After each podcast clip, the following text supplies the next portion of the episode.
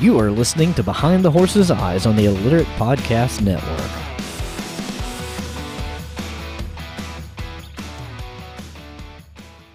Most of us these days live very busy lives between balancing work, our farms, our horses' individual needs. Time slips away from us very quickly. And if you're like me and you love to read, that leaves very little time to read. But I have a solution, and that's Audible. Audible has hundreds of thousands of books right at your fingertips in audio format. You can now find me most days around the barn with my earbuds in, or maybe when I'm at work and it's safe to do so, I'll be listening to the book that I'm currently listening to, which is Sergeant Reckless, which is the true unprecedented account of the United States Marine Corps' most not only most decorated horse, but most heroic horse. And I'm going to do you another favor. If you head on over to audibletrial.com forward slash J. Ryan Chastain, you're going to get 30 days of Audible free plus a free audio book of your choosing. And if you decide Audible is not for you and you want to cancel within that 30 days, guess what? You get to keep the book. And there's no obligation for you to carry on your subscription if you don't want it to anymore. Let's say you get a subscription, you've had it for a few months, and you decide, you know what, it's not for me, and you've got three or four books that you've purchased. You get to keep those too. Also, you acquire points every month, and you can use those points to buy more books. Most books are one or two of those points. You're going to get one point every month just for being a member. So head on over to audibletrial.com forward slash J. Ryan Chastain today. There'll be a link in the description of this episode, and go get your free audiobook.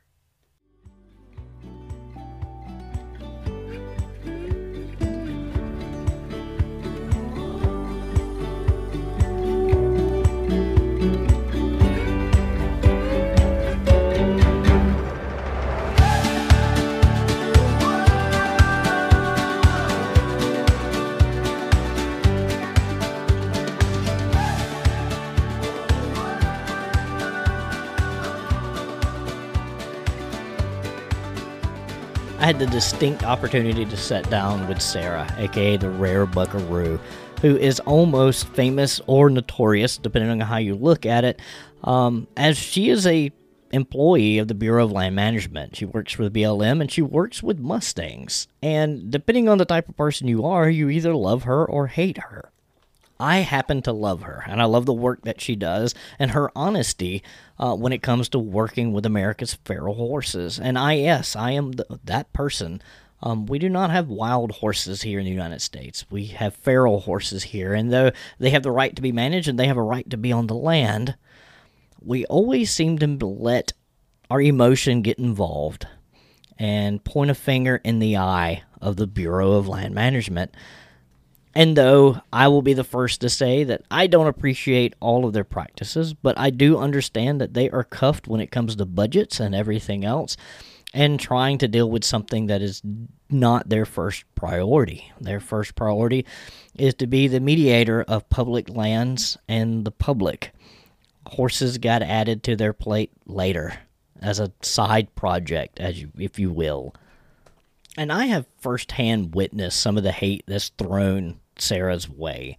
And most of it is from those that are not educated on the subject and are acting purely out of emotion. And there's nothing wrong with having emotion and being devout towards something, especially when you put your whole heart into it. But it's another thing when you put your whole heart into something and the mind isn't quite in line with fact. One doesn't have to look very far to see what would happen if we just left the Mustang to their own devices. They already have problems in areas like Nevada, where they're hit by cars and trucks on the highway. They're emaciated, inbred, can't find water and food, and I know a lot of people say, well, just limit the number of cattle and sheep. And you can't really do that either because the ranchers have a right and if you go over and look at Sara's TikTok, she did a great video on where horse HMAs are and where sheep and cattle grazing rights are. And they unfortunately do not align on the map. And that was honestly a great piece of information for me because I had never thought about taking the two maps and putting them together and overlaying and, and see where these cattle and sheep are grazing and then where these HMAs are for these horses. And again, one does not have to look very far to see what happens when you leave feral horses, horses that were bred as saddle horses, domestic horses, and leave them to their own devices. Take a look at the Cumberland Island horse in Georgia, a horse whose lifespan is now barely over 15 years. I think they the survival rate of foals is one in six or one in eight, and they're literally starving to death and because that is a national seashore, those horses can't be touched. And though legislation is trying to be pushed to, hey, we need to, to step in, get these horses off of this island and get them out and preserve them, we don't hear a peep out west when it comes to the Mustang. We hear let them run. And it's usually the same people that are fighting hard for the Cumberland are the same people fighting against the preservation of the Mustang when it comes to actually mitigating what's going on out there. Mustangs have to have water sources, they have to have land to graze on. And unfortunately, where some of these horses congregate and stay, there's not enough. And you can't blame it all on cattle and you can't blame it all on sheep because the majority of the places where these horses are, there are no cattle and there are no sheep. I do not have a degree in whatever you need a degree in to be a herd manager for the BLM. I am on the outside looking in, but I am a horseman and I have dealt with horses and I know how horses act. And these guys are no different than the horse that a lot of people like you may have in your backyard. And if you were to say you're going to turn your horse out into a forest or out on the plains, how would your horse do? And I know a few people are going to go, well, my horse is used to me taking care of it and me feeding it. You know, that's different. Okay. Well, take your horse as a weanling and turn it out and see what happens. Will it live to 25, 30, 35 years old? Or will it die probably before it's 10? I lean to say that it would probably die before it's 10 years old. And that's why, if you love these horses out west, or even the ones that we have here on the East Coast where I am at, you should be for some sort of management, some sort of preservation, keeping them from inbreeding, making sure the, the mares that have no business breeding aren't breeding, and the stallions that have no business passing on their genetic material are not passing it on. Evolution is not really at play here. And the reason it's not is because, again, these are domesticated animals. Our natural horses disappeared between 10 and 11,000 years ago um, as the Yukon horse in the Yukon region when the Bering Land Bridge dissolved, essentially. And you take a look at the actual Yukon horse, there is no comparison to these horses that now roam out west. They're a lot bigger, they're a lot different. And mentally, they are not the same. So I hope you enjoyed this conversation with Sara. And uh, keep in mind that we took this as two friends sitting and talking, and she was great. It was one of the best interviews I think I've ever done. Um, she is so full of information and she is so forthcoming and just being honest um, with how feral horses are handled we deep dive into a few other subjects too, and like we always do, we always end up in a rabbit hole somewhere down here trying to find our way back to the original subject at hand. So far, this has got to be one of my favorite conversations, and I want to get her on again with Laura Brunell from Fox Hollow Mustangs, uh, and maybe get Coda Belt and a few others that deal with these horses, either training or you know out on the range and really pick their brains. So, without any further ado, here's Sara. There it goes. Now it's saying we're recording. Oh, good. It cut Yeah. out for second. and Everything left. I'm like, oh crap. You know that usually that usually shocks everyone the first time. We love Zoom around here. For one, the audio quality is so much better, and secondly, that you know it automatically downloads the file for me after it. You know, Skype is kind of Skype's kind of like that Wish.com version of Zoom. So yeah, yeah. I I've never used either. I used Zoom for the first time the other day. I mean, it was pretty easy for someone that's not very tech savvy like me. So So, for those of you out there, you might recognize that voice because she's been going through her comments with a fine tooth comb the last few days, and it has been lit, and I have been here for it. Sara Sara Weddle, did I say it right? Waddell. Weddell. God, We just had this whole conversation. Uh, Sara right. Weddell, uh, the rare buckaroo herself. That's me. That's for sure. I mean, it's it's kind of funny because like when I started TikTok and stuff like that, I never thought that I was gonna have as many followers as I do, and now people legit recognize me for as the rare buckaroo, and so it's just it's weird to me. It is. Um, have you been spotted in the wild yet? Uh, on rare occasions, yes. So, uh, you know, you'll have to. Jess Rice, who co-hosts with me, she's not able to make it here tonight. But yeah, I made the mistake of going to Road to the Horse, yeah. and it was it was weird, man. I mean, Oh, I'm, I mean, I'm here for it, and I appreciate everybody that came up was like, "I follow you," and I'm like, "Holy crap, everyone's here," you know. Yeah, when I went to um, Texas, of all places, um, I went to Texas a couple weeks ago. Well, I should say over a month ago. It seemed like a couple weeks ago, but uh, but there's a ton of people that recognize me down there, and I was surprised in Texas. You know, I'm a flat hatter in Texas, and there's Yeah. people recognize me down there. They're like, "Are you the rare buckaroo?" And I'm like, "I am," and they're like, "Oh my god!" That's And right.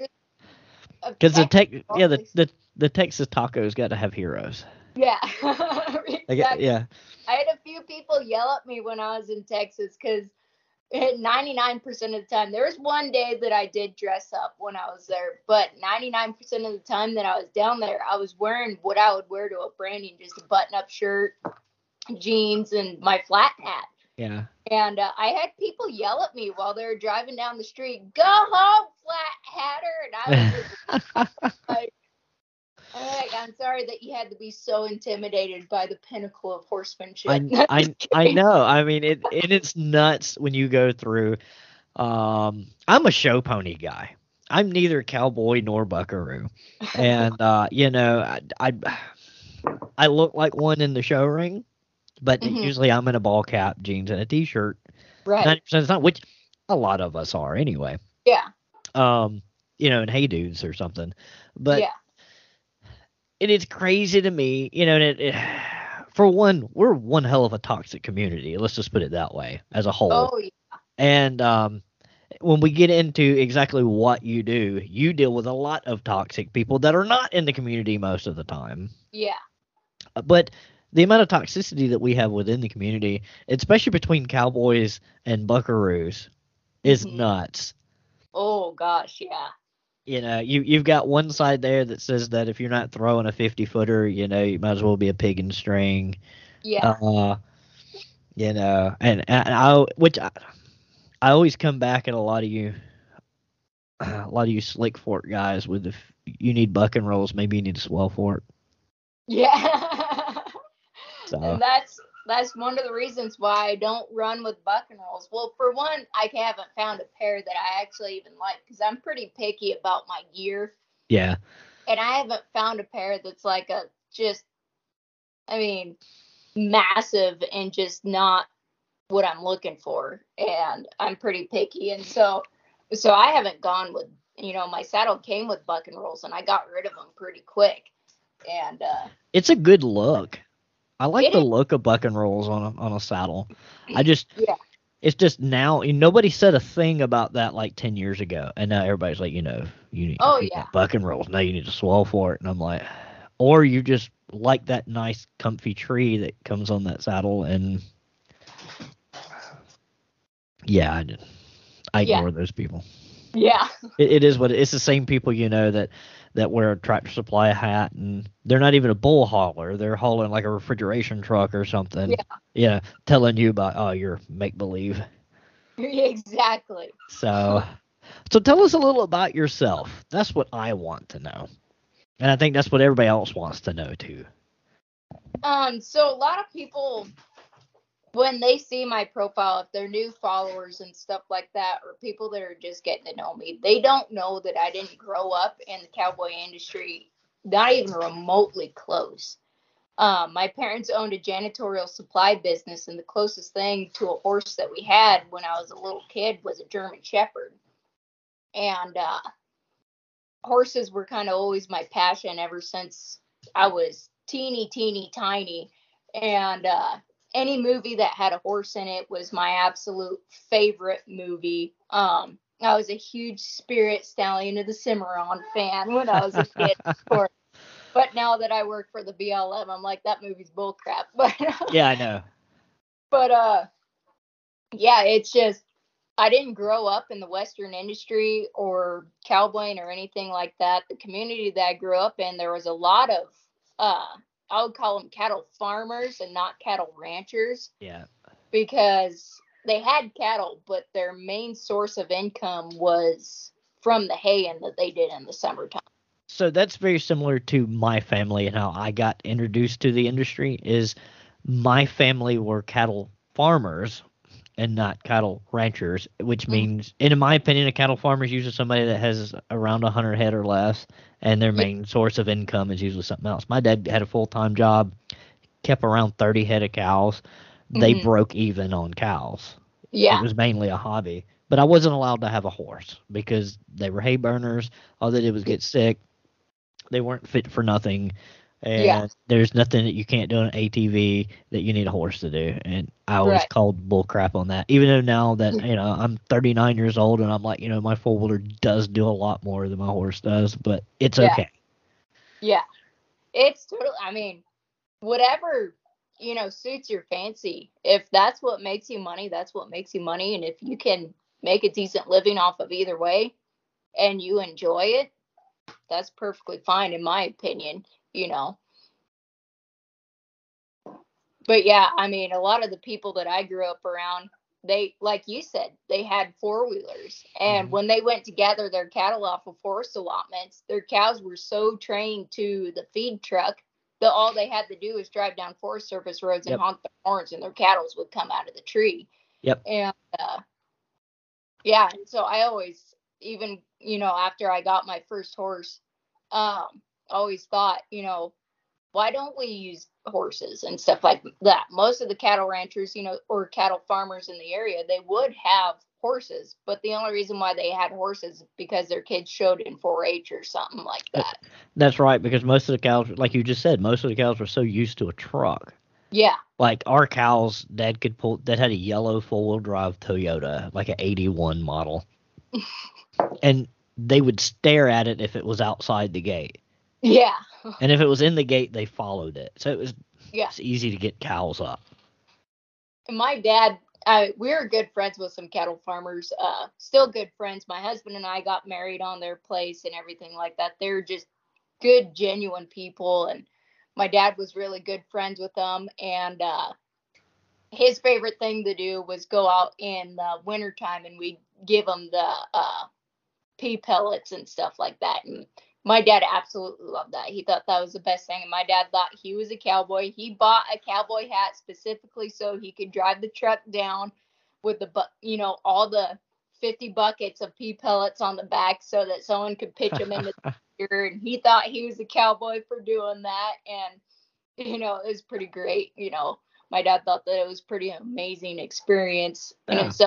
having all the cattle gather around him and stuff like that. But yeah, for the most part, most of the people, I mean, in the area of northeastern Washington where I grew up, it's an agricultural community, but the agriculture is mostly haying and uh, you know some sort of crop type of farming. Yeah. And cows on the side. How far are you from Coeur d'Alene? Um, where I grew up, I was only about an hour and 15 minutes from Coeur d'Alene. I have, I have friends in, in Idaho near Coeur d'Alene, and it is gorgeous up there. Oh, it is absolutely gorgeous. I love that place. And like, I identify, quote unquote, as an Idahoan, even though I was born and raised in Washington. Uh, but Coeur d'Alene area, absolutely loved it. Yeah. Um, I, I lived up there for quite a while, outside of Coeur d'Alene in a small town called Sagle for Okay. quite a while. Everybody here in the southeast, the only thing they think about when they think of Idaho is potatoes, and that is Yeah. just a small portion of Idaho Oh. because Idaho is so much more than potato fields.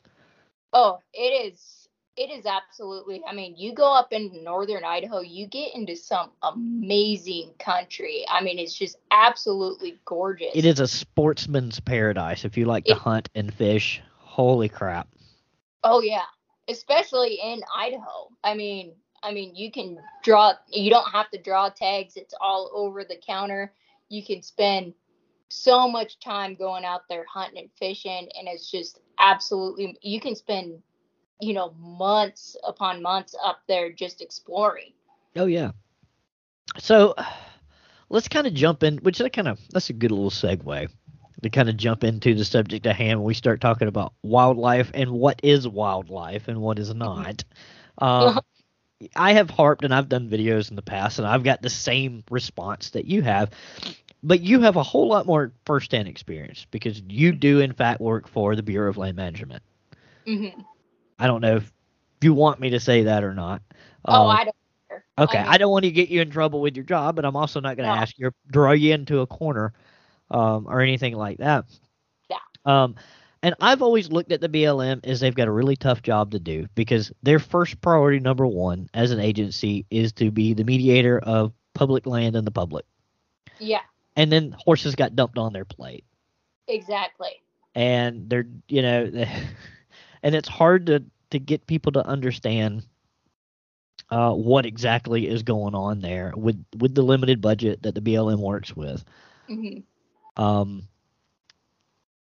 and also the fact that, and I'm just going to come out and say it, the fact that horses are pretty and other feral animals aren't, and therefore people who are not in the horse industry, and I, there's even some in the horse industry that I will, and I won't say they're stupid people, but they are ignorant to the fact that these are in fact not wild animals.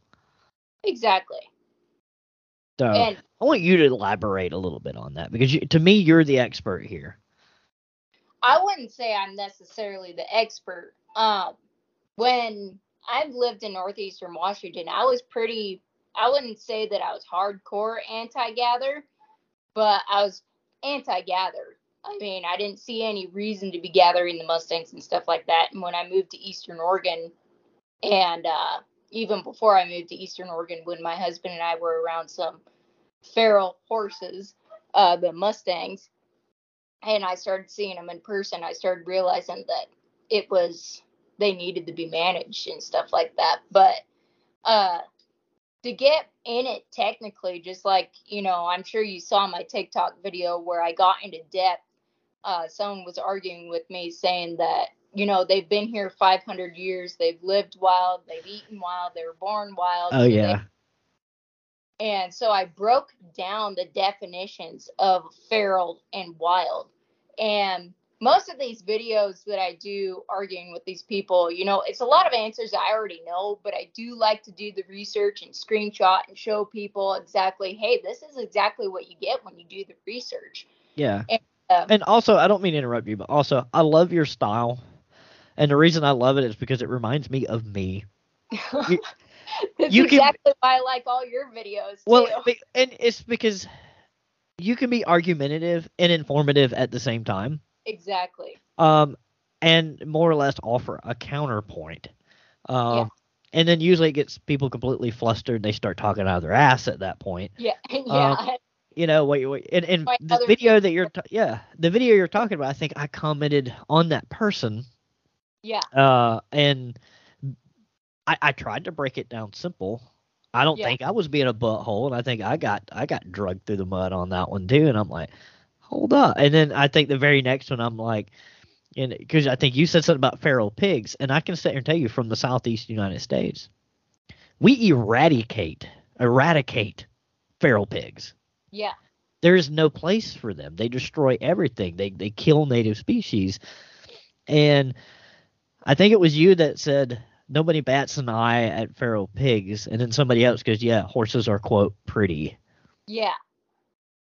Exactly. I mean, like I said, I was breaking down the exact definition of feral and the exact definition of wild. And if you break down the definitions of the two words, uh, Mustangs fit feral to the T, but they do not fit uh, wild in any way, shape, or form. The definition of wildlife or a wild species and stuff like that do, No. do not fit that definition at all.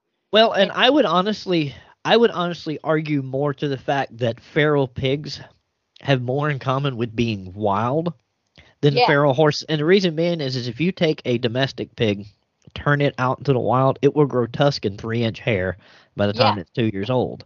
Exactly. They won't do that in captivity. A you throw a half stock horse, half thoroughbred, which is the majority of our, you know, HMAs, Yeah. uh, out, and it's going to come back starved to death and, you know, Yeah. hooks on its teeth, can't eat well, Yeah. because those are. We're not talking about these little small European horses that used to run around or the horses we had here 10,000 years ago. We're talking stock horses. Yeah.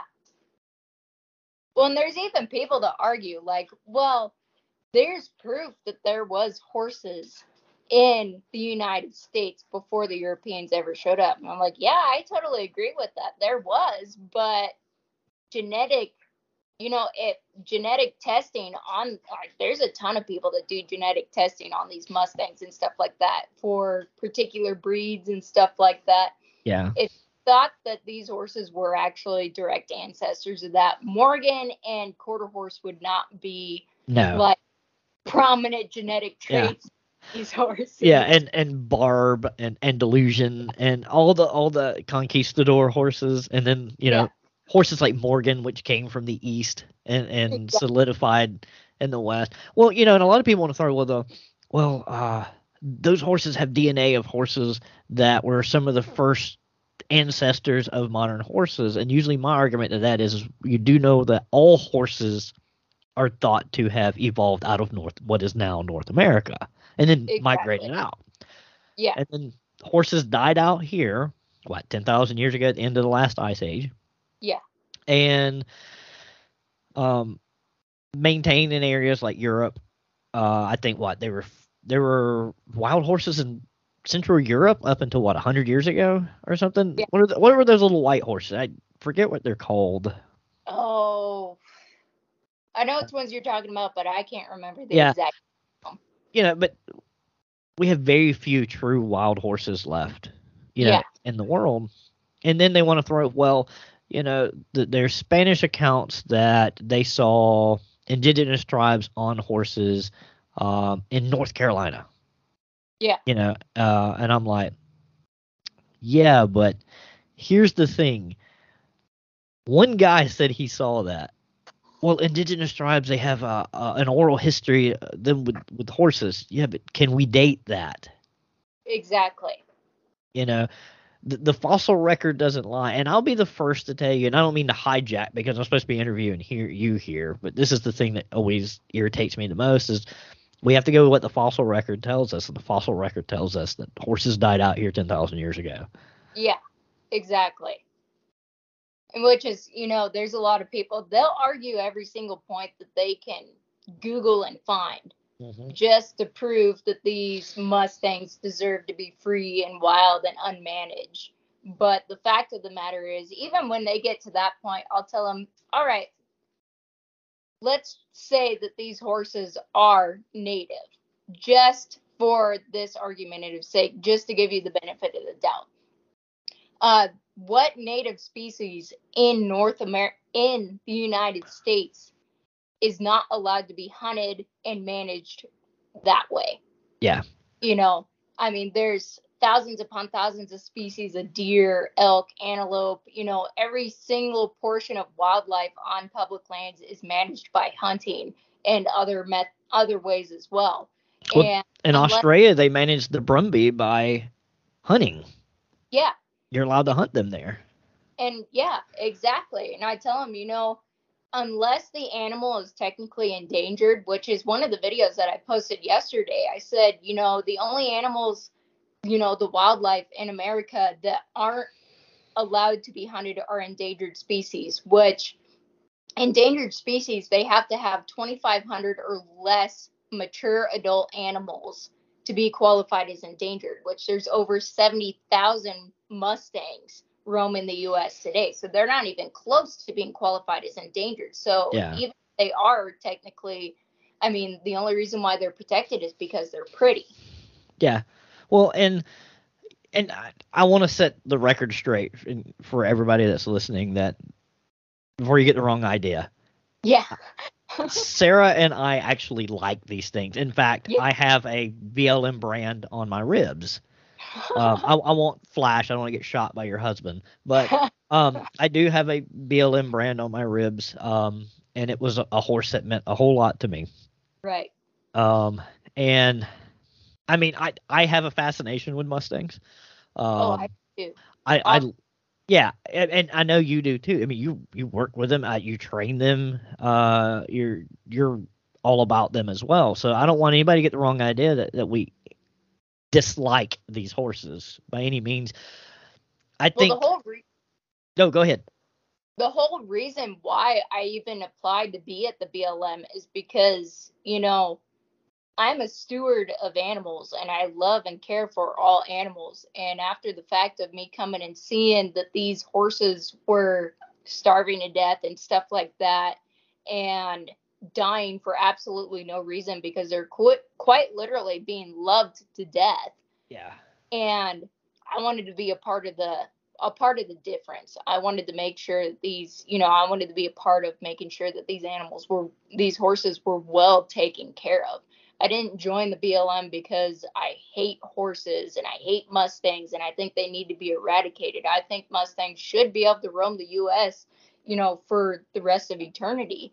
In But- limited, healthy numbers. Exactly, at a well managed number to where they can sustain a healthy lifestyle and actually have a good quality of life throughout the entire HMA, whatever HMA it may be. Yeah, I always invite people when they bring up, just leave them alone.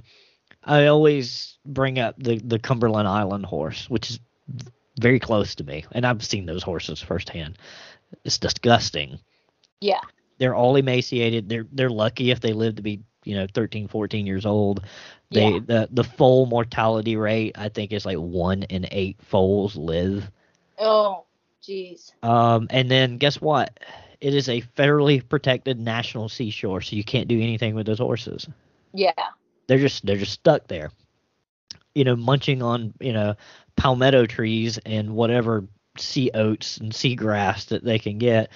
Um, there's been people that's, you know, brought hay and stuff like that out to them, but they're literally starving to death. They're being protected to death. exactly. and Yeah. they're the descendants of colonial horses. They're not wild. They're the descendants of colonial horses. And they weren't very good horses, or people would have gobbled them all up years ago. And I hate to say that about the Mustangs, but if a lot of the HMAs were really great, really great horses, we wouldn't have them because ranchers would have gobbled them all up a hundred years ago Right. and and they wouldn't be out there. And I'm not saying they can't do amazing things. I'm just saying they could breed better stuff than they could find roaming the hills. Right. I mean, you know, you look at states like Nevada and Utah and stuff like that where they have an, a vast overpopulation. Of and they horses. hate them there. Those guys they- hate them. they're all you know big headed short little tiny mustangs you know they got that typical mustang look to them where a lot of people aren't very fond of it i mean not to brag on oregon or anything like that but there's not many hmas in oregon that are are vastly overpopulated No, and you'll it- have very desirable horses when it comes to Yeah. adoption. By the way, yeah we i mean um i've mentioned to my husband before uh where he was like, you know, what if we moved to Nevada or moved back to Idaho and stuff like that? He's like, you could become a tip trainer and you could train Mustangs. You can get it from the Nevada or the Idaho corrals. And I'm like, no, I'm driving all the way to Oregon to get tip horses. yeah. my my buddy Skyler lives in uh, Utah, uh, near the near the Great Salt Lake, and where they ride up near the Wyoming border, I think there's an HMA uh, mm-hmm. up in that area, and they run across them all the time. And usually, you know, they're doing like the Pony Express ride or something like that. It's the yep. middle of the night, and they come across a herd, and they're like, they scare us to death because our horses just see other horses. And then I have a friend that lives near Carson City, and they'll be out working their horses. All of a sudden, here comes Mustangs. Yeah. You know, it's nuts. I know they were saying in Nevada and Utah and places like that, it's nothing for them to just be hit by cars because they're just wandering yeah. across the highway. Yeah, there's so many of them. They just, I mean, in Carson City, it's pretty well known for Mustangs to just show up and lay in people's yards and eat the grass and, you know, sunbathe and get soaked by people's sprinklers. They're completely unbothered by people because there's so many of them. They're getting because they're not wild. Yes, exactly. I mean, yeah, they they know not only that, but they've known they've seen people bring them food, try to pet yeah. them. There's a reason why you don't, you know, even with wildlife, there's why there's always signs you don't feed the wildlife. Yeah. And and horses, they'll uh, they take that association a little different. Yeah, and I tell people all the time, like, you know, working, you know, as someone who's worked as a cowboy and stuff like that, I'll trust a mad mama cow any day over top of a mad mama horse. That's, I mean, they can do a lot more things than cattle. They can be pretty dangerous. And I've seen, I've seen, uh, not, I've seen Mustangs take, uh, you know, 10 and 12 foot cattle panels, hit yeah. them and bend them like ewes. Yeah. And it not faze them. Yeah they're pretty tough and hardy, and they can be pretty aggressive. I mean, there's a a week ago I was up on the South Steens HMA, which is only 10 minutes from my house. I was up there checking water sources, and a bachelor stud came down, and uh, he came right up to me. I took pictures of him with my cell phone really close, like he was probably only like 15 feet from me. And uh, got some cool pictures and stuff like that with my phone and then uh decided that maybe I should pick up a stick and kind of scare him off because he wasn't getting scared. He was so used to people. He was just like, "What's going on here?" And I'm like, "I'm not gonna trust no bachelor stud coming no. from like." He's probably thinking that I'm in his territory and I need to get out. And uh, they can be pretty dangerous. So walk us through how how the BLM decides it's going to gather. Can you walk us through that? As because I'm sure a lot of people want to know. I know there's a, a yeah. lot of folks out there just assumes that oh y'all just go out and just gather random horses, and then I hear people going yeah, and they use helicopters and this that and the other. Could walk us through that process if you don't mind. So uh, the wild horse specialist in the area, whatever you know that may be. I mean, Oregon has a few different wild horse specialists for different HMAs. Uh, they calculate uh, based on numbers. They'll go out and count horses and they'll do kind of a projection of what the year's going to look like. And uh, depending on, you know, what you think the summer is going to look like, uh, that's kind of how we base off of what we need to gather and what the numbers of the horses are. And so, like this year, we're planning on gathering uh, South Steens and Palomino Butte for sure in Oregon. And uh, then they kind of just put together a uh, kind of like a what's the word I'm looking for? Kind of like a just kind of like a way to present to the higher ups that this is what needs to be done with these horses. And then higher ups in Washington, D.C. decide, okay, yeah, we liked your projections. This HMA needs to be gathered and stuff like that, that HMA. And uh, it can be quite difficult because, like last year, we were two weeks out from gathering uh, three different HMAs. And they said, we're halting all gathers this year no gatherers at all.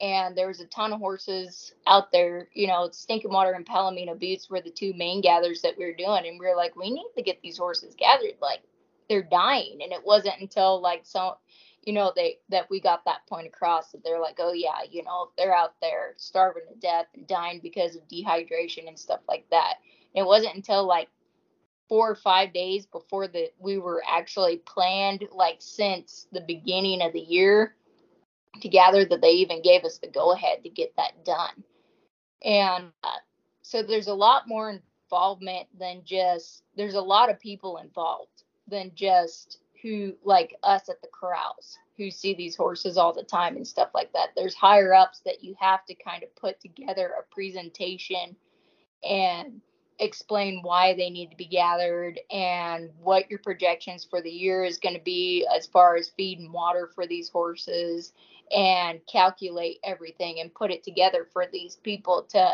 understand and put together which in my mind is kind of kind of messed up because like you can't always tell these people in DC that these horses are just starving and dying of dehydration and they don't really especially people with no horse experience you know how they can go out and say yes or no to this when we're the people that see these horses year round all the time.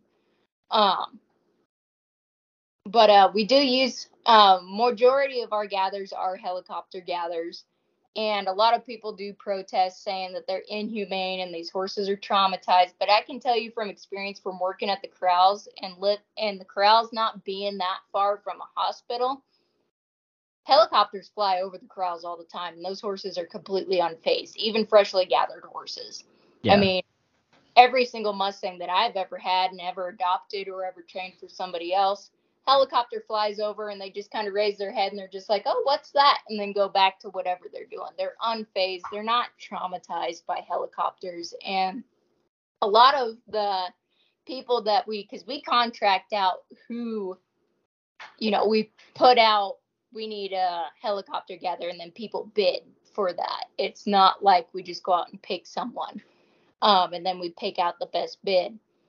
But uh, a lot of the helicopters, and people who contract out that fly the helicopters and stuff like that, especially for Oregon, we get a lot of really good pilots that they don't push the horses too hard and they bring them in nice and slow and calm and it's just it's not a big traumatic event like a lot of people imagine it to be. They get one picture of a helicopter down low where it appears the helicopter is right on that horse's butt and they think the helicopter tried to crush this horse to get it into the trap when in reality that wasn't even the scenario at all.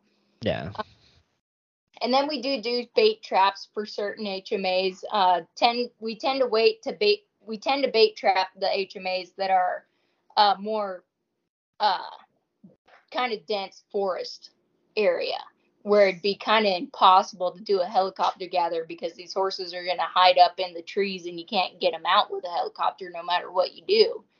Um, so we'll bait trap and we'll use water or feed to get them in. And bait trapping, in my opinion, bait trapping is, which a lot of anti gather people say, why don't you bait trap them instead? In my opinion, bait trapping is a lot more inhumane than helicopter gathers because you get a bunch of fresh feral horses that come into a trap and a gate slams shut, that trap moves around like a freaking amoeba and it just rotates. The panels move. These horses crash into panels. They get themselves injured. They cut themselves. They break legs.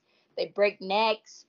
And in my opinion, that's way less humane. When you do a helicopter gather, most of these horses they come in and they trot out for a few miles before they get to the trap. So by the time they get to the trap, they're pretty tired. Yeah. And sorting is super easy. We sort all the studs off of the mares. We sort the babies off of the mares.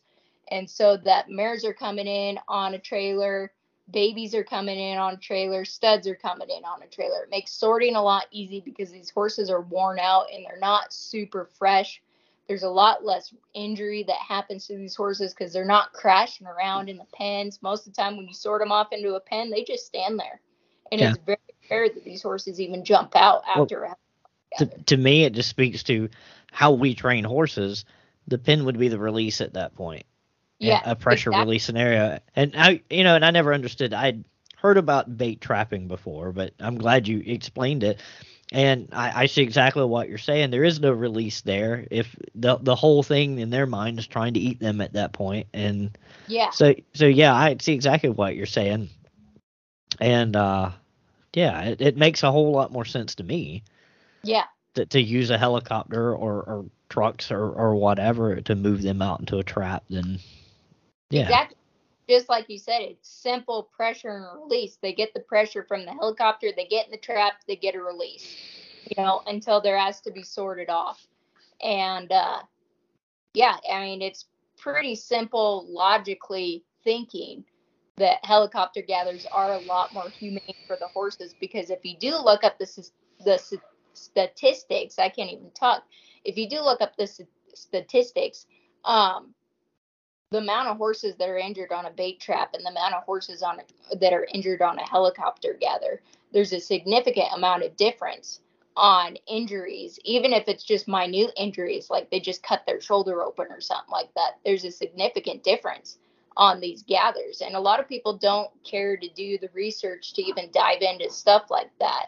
But as someone who's seen both of them from experience now, I can tell you that helicopter gathers are really not inhumane.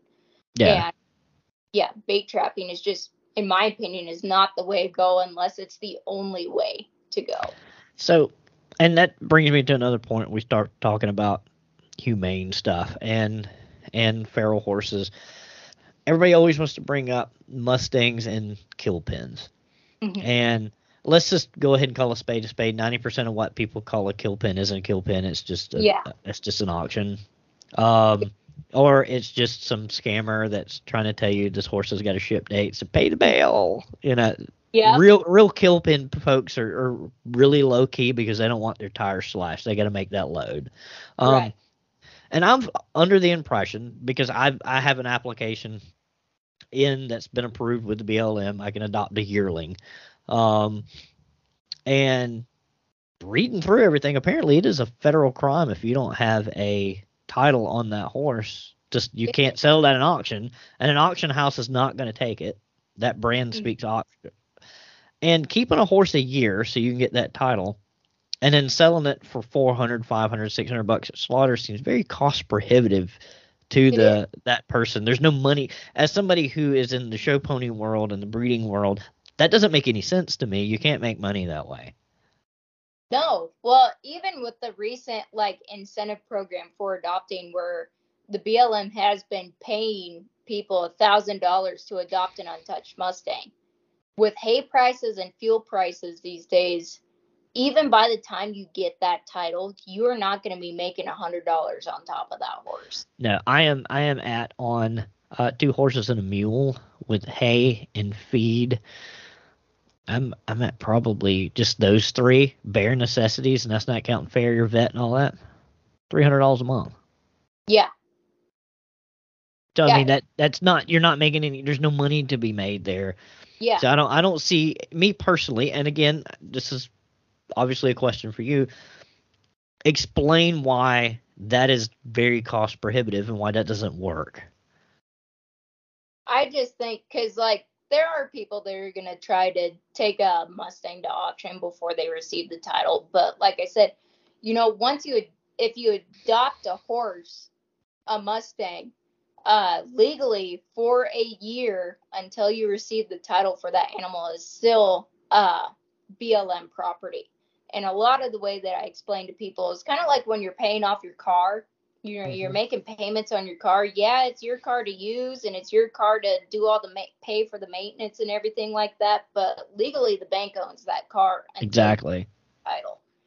And uh, i explained to a lot of people too that like a mustang like adopting a mustang is no joke. It's not just oh hey here's a horse that i'm going to go and get and i paid you know a $125 adoption fee and it's mine and now I can do whatever I want with it after that. It is still owned by the federal government and the federal government isn't a joke. No, And uh, I was employed by the federal government at one point in time. They're not a joke. no, they are not. And uh, a lot of people really don't see it as that way. But you know, cost wise, I mean, even with the incentive program right now, if you calculate the time it takes for you to train that horse, even if your plan is to, like, say you are someone that's going to turn around and take this horse to auction, and you can't take it to auction until it's been titled.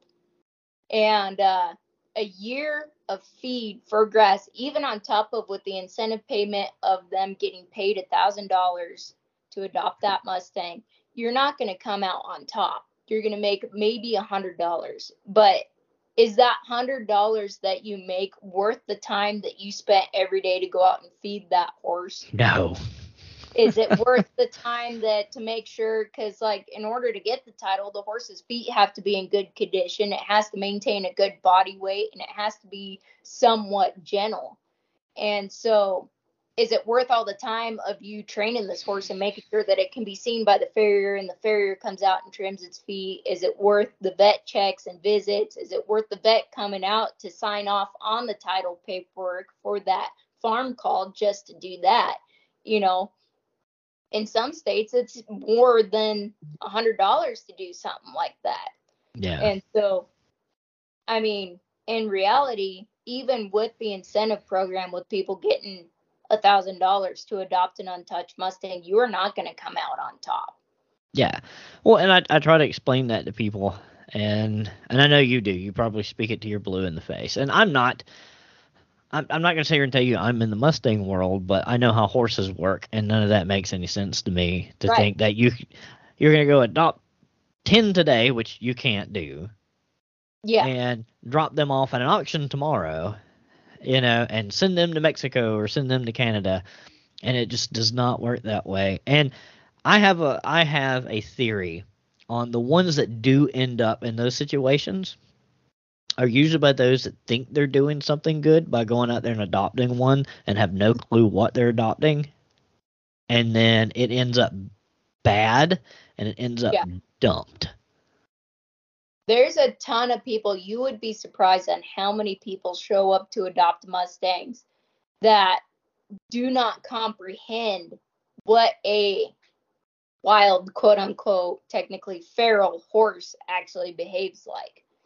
Because a lot of people you know they'll sell like i have an untouched yearling you know that's papered well this untouched yearling that's been papered has actually had a human interaction from day one from people feeding it giving it grain it's just never actually been haltered Yeah, well, and I'll I'll add to that. We don't breed horses the way we did in the 50s and 60s and Mhm. 70s. We breed for brains and trainability these days. right That that we don't we don't breed for pure performance anymore. exactly And you're not going to get that with a Mustang. Video about that i really appreciated that Yeah. No, we don't breed for we we breed for horses that are ready for the show ring in 90 days being started under saddle. Yep. And uh we don't have the horses that we used to, which the ranch that my husband works for now is a prime example. He does a lot of old time breeding. And uh, he's a really good example of, you know, some of these horses are pretty rank and they're pretty nasty due to the old time breeding just for uh, the fact that he really wants tough and gritty horses that can cover country. And if they lose a shoe in a rock pile, they're never going to go lame. You know, his horses, he's not concerned about horses that are going to perform in a ring that's going to cut a cow. He's concerned Yeah. about horses that can cover country. He wants rock crushers. Yeah, exactly. So sounds like they have a lot of Hancocks. Uh, old time Appaloosas. Ooh, that scares me. Yeah, it's it's worse. I have I have a theory about Appaloosas. Um, it takes a very special kind of person. Then just when you think that that Appaloosa is perfect, don't turn your back on it; it'll bite you. yeah. No, uh, the guy my husband works for, he does a really good job with his breeding program. His Appaloosas actually have mane, manes and tails, so that tells you how old the breeding program actually Holy is. crap! I, I made a comment on someone's video one time. They lived in Hawaii, and apparently there is this plant in Hawaii that if they eat it, dogs will lose their hair. You know, wild animals will lose their hair, hair and stuff like that. This girl had an Appaloosa and had rat tail. you know. and she goes, yeah, and you know, uh, and they can eat this plant, and that's what's wrong with their tail. And I'm like, you sure it's not just an Appaloosa? Like, there's an Appaloosa like a mile up the road. From, I live in Aiken, South Carolina, which is like, Mhm. I don't know, essentially Ocala. Yeah. Um, outside of Ocala and Lexington, Kentucky, in east of the Mississippi, this is horse country, and Yeah. um, there's a little everything around here. You'll even spot the odd Morgan around here, which makes my heart happy. But there's an Appaloosa about a mile from me, and I'd never paid attention to this horse, and I drove drove by one day, and I was kind of slowed down and look because I'm still a kid at heart, and I see horses, Yeah. Like, ooh, ponies. And there's this rat mane and tail Appaloosa. This comes up to the fence and he's just staring at me, and I'm like, yeah, you're all Appaloosa, aren't you, buddy? I mean, just ratty. I'm talking tail to the point you could see the tail tail. Oh. You know, not not not you know, and with like scraggly hairs coming out of it. Like the the mane was like so roached and chopped up. Wispy, yeah. Yeah. Oh, it's not not my thing. Not not my thing. Yeah. Uh, yeah. No, I uh I uh I built my preference for Appaloosas or non-preference for Appaloosas at a very young age. The horse I actually learned to ride on was half Appaloosa, half Arabian. You had a uh, death wish. I swear to God, I really did. Uh, she was actually a pretty good horse for someone who was learning, but she had no mane or tail. She had a few spots on her butt. She had that Arab head and skinny Arab build. And I swear that horse knew when you had a crop in your hand because if you didn't have that crop, she would not move. yeah. But if you had it, you never had to use it.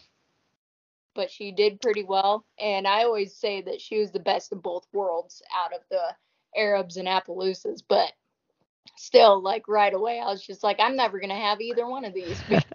so so my my my favorite horse is a half Morgan, and she's just a Mhm. potato. She's a potato between the ears, and she's a potato in body, and she's just a dull, dead-headed. She was a, a camp horse, and so she spent her whole life with people who had no idea what they were doing, yanking at her. She's so desensitive. Her mouth is so numb. yeah. I mean, you know, it's just you, you really got to woe that horse, you know. But and she's getting older. But actually, my barrel horse is a Quarab that is half Egyptian Arab. That was a Mhm. French racehorse, and dash for cash. oh. God. Yeah, she got the Arab brain.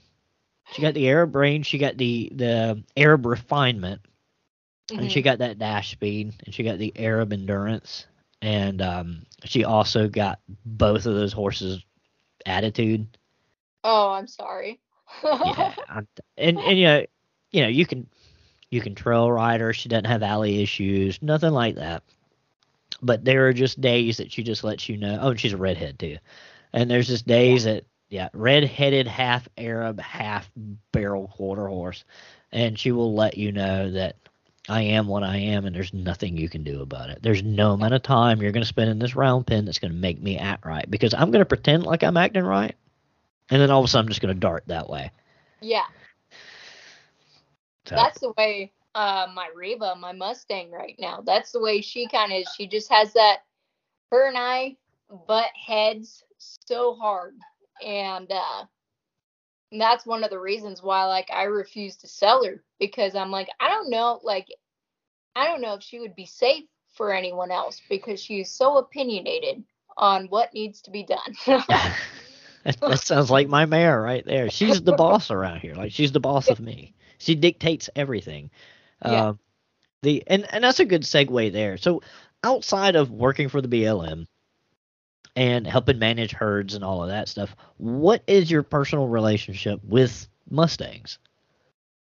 Um, so how I actually got into Mustangs is uh, when my husband and I moved to Eastern Oregon, and we had one 22 year old Hancock bred mare to cowboy on between the two of us. And uh, so I went to look and buy a horse. I hadn't bought my own horse in five, six years. And I was thinking, oh, yeah, like, you know, if I have like two thousand dollars, I can get myself a, you know, a few really good horses.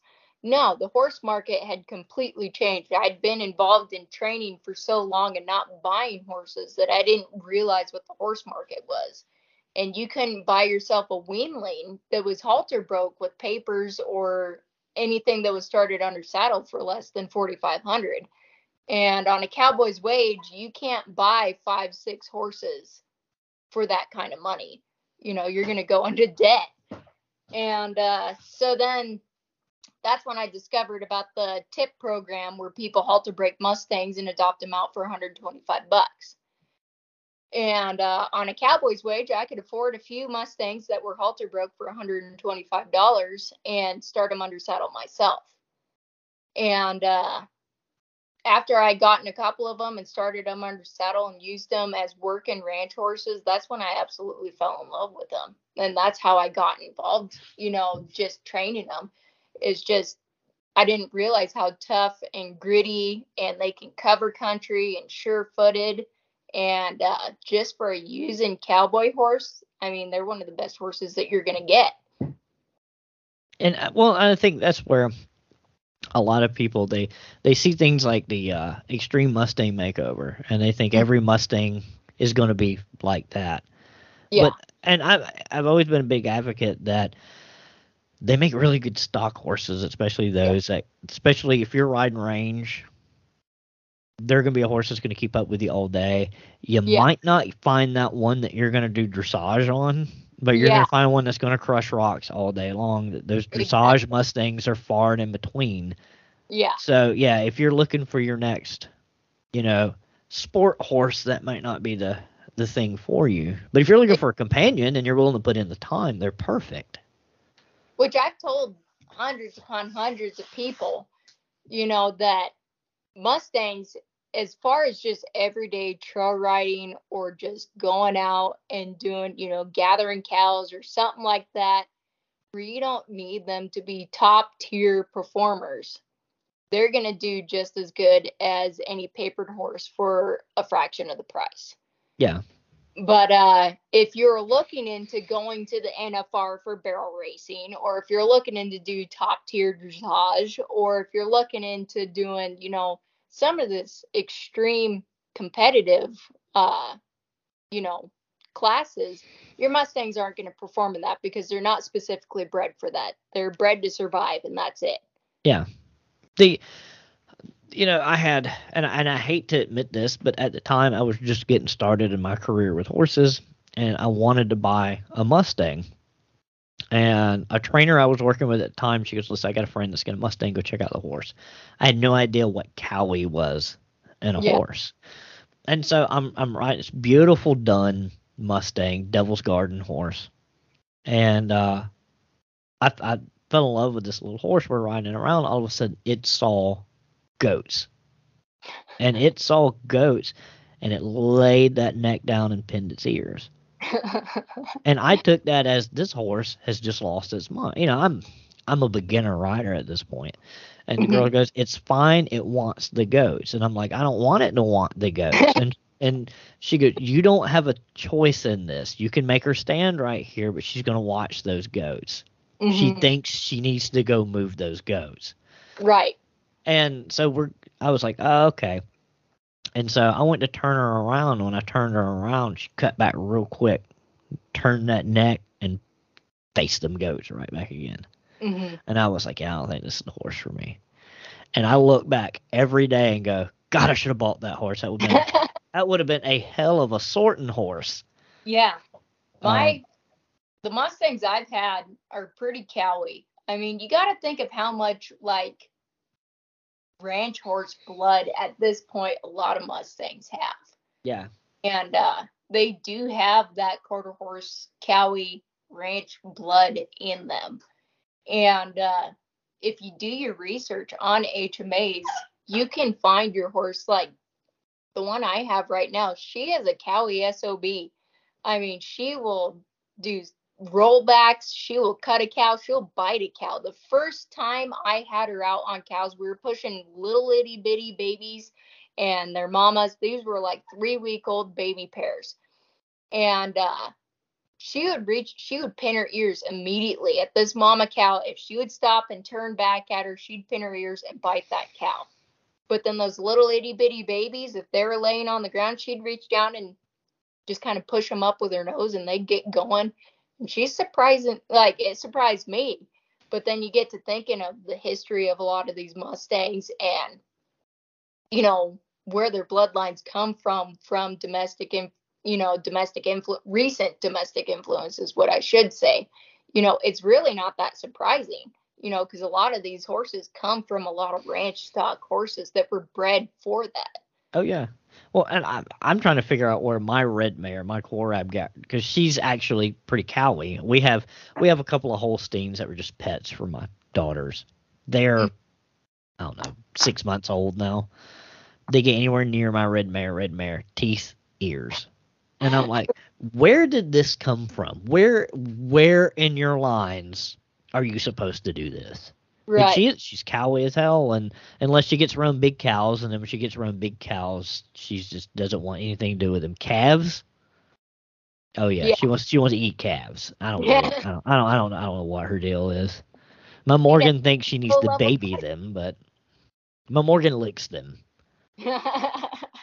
Like my Morgan will hang her head over the fence. The cows will lick her, and then she'll lick them. And then now the donkey just gets jealous. So then the donkey does it. And then the mule's standing back watching, and then my red mare's trying to eat everybody. that's yeah, that's kind of what we got going on now. Like, you know, Reba, she wants to eat cows. She wants to bite them. But then I got Dan, the one from Stinking Water that I just recently adopted, uh, beginning of this year and my husband sent me a picture the other day when we first sent him to the feedlot of uh there's a calf on one side and Dan's like, Oh, I want to lick it. Like he's trying to nuzzle it and lick it. Like, what's that? Like he's yeah. not he may not be super cowy. He's got too much draft influence in him. yeah, that yeah, that's that's what I say. Whatever is in uh whatever makes up the other half of my half Morgan was not a cow horse. Yeah. you know, I've I've seen like there's some Morgan lines out there that are good reining cow horses.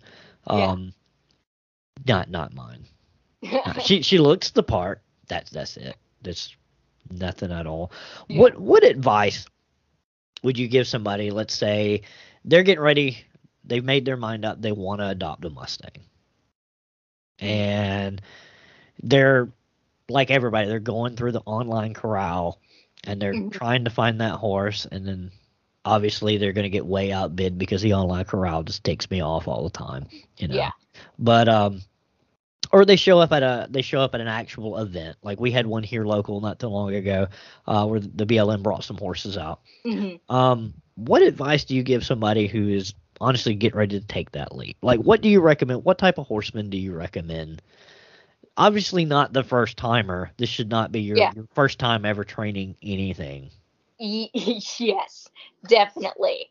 Um, my advice for most people who are first time adopters is uh, get a second opinion. Bring someone with you who is knowledgeable in horses who's going to have an unbiased opinion um, because I've seen so many people come to like the crowds that I work at. And one of my main questions is because 99% of the time they got narrowed down to a plain bay and a flashy pinto or buckskin or roan. And I will ask them if that flashy horse was a plain bay, would it even be a consideration for you? And that makes up their mind most of the time. But definitely get someone who is going to have an unbiased opinion in it. Someone who knows your goals for this horse, what uh, your experience is, um, what your plans are. Someone that is going to keep you, going to be that voice of reason when you're going to adopt a Mustang you sound like me when when I'm talking to people and they ask me, "Hey, I'm I'm just starting out and I want to buy a horse," and I'm always like, "Well, do you have a trainer?" Because get your yeah. trainer involved. Well, if you don't have a trainer, then you need a trainer because you're not the horseman you think you are. Exactly. Exactly. Have someone who has experience, who knows what your goals, what your plans are, what your level of training, what your level of horsemanship is. someone who's going to help you find that perfect Mustang for you that's either going to help you train it along the way or whatever. Um, but have someone that's going to be that voice of reason. Do not bring 15 different voices of reasons because they're all yeah. going to have different opinions. But pick your favorite voice of reason because I don't want to be at the crowds for three hours while you look at two horses. But, yeah. but uh, it's always good to have an outside view looking in that someone that isn't going to get blinded by color or flashiness or size someone that's going to say, hey, yeah, that buckskin's really pretty, but it's absolutely crazy. And maybe you should pick the babe because the babe is walking up to you and sniffing your hand, kind of thing. Uh, that one is going to be a little more of what you can handle in the future because one of my least favorite things is when someone comes out and I make a suggestion and say, hey, you know, I'll ask them their experience. If they don't bring someone with them and it's not someone I know, I will ask them all these questions because I want to help them pick a horse that they're not going to want to return or sell or reassign to somebody else because it's not working out for them. I want these horses to find a home that they're going to stick with either forever or for a long time.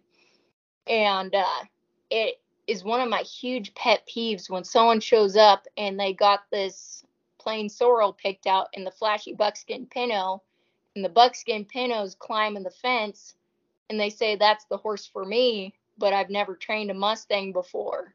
And I'm like, this, you know, this sorrel was sitting here licking your hand while you're over there Google eyeing, you know, over this buckskin pinto. But, and then, you know, three months later, they bring it back because they're like, it's too wild and crazy. And then they're turned off from adopting Mustangs in the future. Yeah. Because their experience from their choice. The yeah, and and that goes for anything, you know, from back when people bred certain breeds for color to um I see it all the time and especially around here is I am in warm blood country. Mm-hmm. And I've always said that warm bloods are overrated when it comes to price but not ability. Mm-hmm. And you have got people that they have never had anything. They are just starting out in, you know, the the show world, but it's already set in their mind they've got to have a warm blood. When and they will go pay eight thousand dollars for a warm blood that is seriously trying to tear the barn down when yeah. there's like a thousand dollar off the track thoroughbred that is jumping a meter sixty. Yeah. You know, and I'm like, but they'll pick on me if I get a thoroughbred. Yeah. you know, they, you know, they want to get that pretty yeah. pally or that, that pretty buckskin. Yeah. And, and, and I see it in other breeds too. And I know exactly what you're talking about. And it, it baffles me. I know when I was looking in the online auction, I was looking at a bunch of little bays and a bunch of little red horses. And the reason I was is because I figured not, they weren't going to bid up that high. Mm-hmm. And I saw one go through, and I'm not picking on the horse, but I saw one go through, and uh, you you guys do a pretty good job on the online corral with a bunch of great pictures, different angles, and then video of that horse moving out. Uh, for those of us that actually give a damn about things like conformation, you know, yeah. I want to see that horse move um, because it is luck of the draw. These horses are not right. specifically bred. Exactly. And uh, there was this little roach back, gimpy looking little horse, and I'm not picking on it, but he was flashy. He was yeah. He, he, he was he was almost he was like a he was like a gray with some reddish in him. Um, yeah. Had a just a red head. What is it? What is that? Is that's not? Um. I'm trying to think. That color has a name and it's completely slips my mind. They have a red head, red red legs, and the rest of them are just silver. What do they call that? Strawberry roan would be the only thing that comes to mind. But yeah, and uh, I, I want to say he had a, a he yeah he was he it was a roan horse, and I can't remember if he had a red mane and tail or not. Um, that horse went for like stupid amounts of money. Yeah, like oh, crazy amounts of money, and I'm like, what are you gonna do with that though? There was one last year on the Oregon online corrals, and I specifically picked him because he was flashy. I mean, he looked like a spitting image of the horse off of the Hidalgo movie. And uh, but conformationally, that horse was a wreck. He had some sort of Roman nose banana head thing going on. He was long backed, skinny legs, small chested, but he was flashy. And he I think his highest bid was like close to eight thousand dollars. And he was thirteen years old. And I'm like, I can't like I Ooh. Untouched yeah. at thirteen. And meanwhile, I'm oohing on over this little sorrel filly because she looks literally just like a really well papered quarter horse that just had a brand slapped on her neck. And she was very well, and she went for like 800 bucks. Yeah. And I'm like, she was two years old. And I'm like, she had a very refined, dainty head, refined legs, especially for a Mustang. She literally looked like a really well papered quarter horse. And I was just like, ah, just because this horse looked like the one off of the movie Hidalgo, he went for a ton of money. Yeah, that's you know? a that's a hell no. Yeah. yeah. They you know uh and in my mind, and I had uh Alora Brunell on uh, a few episodes back. She runs a little operation she calls Fox Hollow Mustangs. And she caught some flack from the internet horse trainers because you know Mustangs are different. Yeah. You know, you, you approach them a little different. And uh, she was working on that horse to pick up her feet. That horse immediately turned around, kicked her in the back, and had never showed any signs of doing that before. Had just yeah. lashed out. Instinct, she just turns around, and backhand that horse right across the butt. Yeah. Like the majority of us would do. Yeah. And she caught so much flack to the point she was thinking about giving up social media because we were calling her a horse abuser and this, that, and the other. But anyway, not I just that was off the subject. But anyway, I was talking to Laura a few weeks ago, and I was like, "Am I wrong?" And and I'm gonna ask you the same thing. Am I wrong to thinking that I have trained horses? I'm not a horse trainer. I'll never admit to say I'm a horse trainer. I'm not a professional horse trainer. Mm-hmm. I fix problems on my horses, and people have brought me horses that needed tune ups and other stuff, or had problems loading, or needed its first saddle and stuff like that. And I've, I've done that. But I don't consider myself a, a trainer. Um, but I, you know, and I have trained some horses. And again, I, I will reiterate, I don't consider yeah. myself a trainer. Um, but you know, to me, a lot of us look at the ultimate is if we can take an untouched Mustang and make anything useful out of it. Those of us that have worked with horses. And I was asking her, and she's like, you know, here's my recommendation, this, that, and the other. And I said, well, am I wrong for thinking somebody like me is to go find a nice two year old or a yearling and keep that horse and work with that horse and do groundwork with that horse for a year, two years, and then put that horse in the round corral as a three year old and work that horse like a normal horse. I said, Am I nuts for thinking I am better off doing that? And she said, No. So I'm going to get your opinion on that. For those that are like me that have some training experience and want to take that next step, oh, obviously younger is going to be better. Right. But those yearlings and those two year olds that we can set on a year or two and piddle with, mm-hmm. is that a smart decision to make?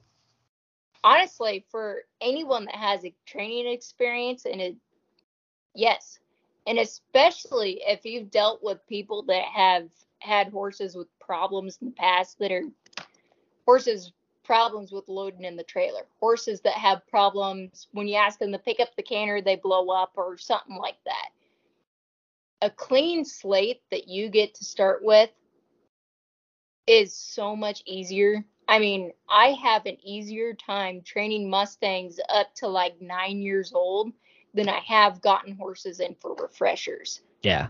Or I have gotten in from horses from trail riders saying, "Hey, this oh, has some issues." Yeah. the and the, so that's what I get. I get the oh, this is this is my baby. You know, yeah. she's 15 and she likes this and she likes that. She likes this, and I'm like, you know, she ain't gonna like me. Yeah. Um, because the horse has been babied its whole life. They thought bad habits were cute and quirky, and I spend more time. And a lot of these horses I get, I'm just like, this horse needs to be started over. But this horse is 17 yeah. now. You know, what do you do?